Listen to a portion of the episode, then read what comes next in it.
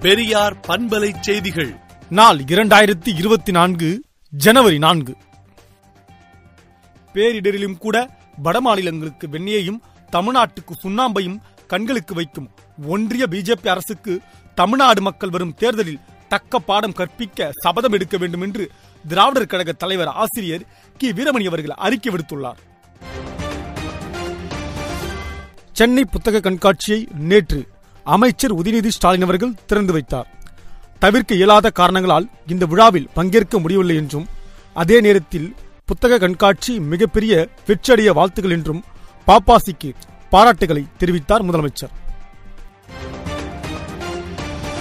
Lorry ஓட்டுநர்களின் வேலை நிறுத்தத்தால் பெட்ரோலுக்கு தட்டுப்பாடு ஏற்படும் நிலையில் ஐதராபாத்தில் குதிரையில் சென்று உணவு விநியோகம் செய்யும் காட்சி வைரலாக பரவி வருகிறது. வேலை நிறுத்த அறிவிப்பை கைவிட வேண்டுமென போக்குவரத்து தொழிற்சங்கங்களுக்கு அத்துறையின் அமைச்சர் சாசி சிவசங்கர் வேண்டுகோள் விடுத்துள்ளார்.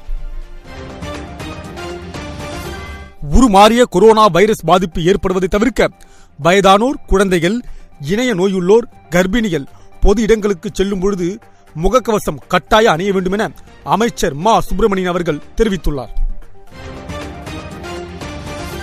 மக்களவைத் தேர்தலில் மின்னணு வாக்குப்பதிவு இயந்திரங்களில் பதிவாகும் ஒப்புகை சீட்டுகளை நூறு சதவீதம் எண்ண கோரிய வழக்கில் இதே கோரிக்கை தொடர்பாக உச்சநீதிமன்றத்தில் நிலுவையில் உள்ள வழக்கு விவரத்தை சமர்ப்பிக்க தேர்தல் ஆணையத்துக்கு சென்னை உயர்நீதிமன்றம் உத்தரவிட்டுள்ளது. அமோனிய வாயு கசிவுக்கு காரணமானவர்கள் மீது கடும் நடவடிக்கை எடுக்கப்படும் என பசுமை தீர்ப்பாயம் உறுதியளித்துள்ளது. வடசென்னை மற்றும் அரியலூர் துணை மின் நிலையங்களை செயல்பாட்டுக்கு கொண்டு வருவதற்கான பணிகள் விறுவிறுப்பாக நடந்து வருகின்றன.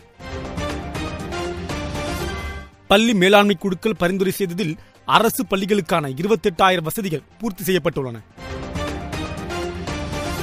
ரயில் நிலையங்களில் உள்ள பிரதமர் மோடியின் செல்பி பூத்களுக்கு செலவிடப்பட்ட விவரங்கள் குறித்த ஆர்டிஐ கேள்விக்கு பதிலளித்த மத்திய ரயில்வே தலைமை மக்கள் தொடர்பு அதிகாரியான சிவராஜ் மனோஜ் பூஸ்ரேவை பணியிட மாற்றம் செய்துள்ளனர். முப்பத்தி ஓரு ஆண்டுகளுக்கு பின் பாபர் மசூதி இடிப்பு வழக்கில் கர்நாடகாவின் கரசேவகர் கைது செய்யப்பட்டார். ஜப்பானில் மீண்டும் நிலநடுக்கம் ஏற்பட்டது. அது ரிக்டர் அளவில் ஐந்து புள்ளி பூஜ்ஜியமாக பதிவாகியுள்ளது. இஸ்ரேல் ஆதரவு நாடுகளில் இருந்து வரும் சரக்கு கப்பல்கள் மீது ஹவுதி கிளர்ச்சியாளர்கள் தொடர் தாக்குதலில் ஈடுபட்டு வருகிறார்கள்.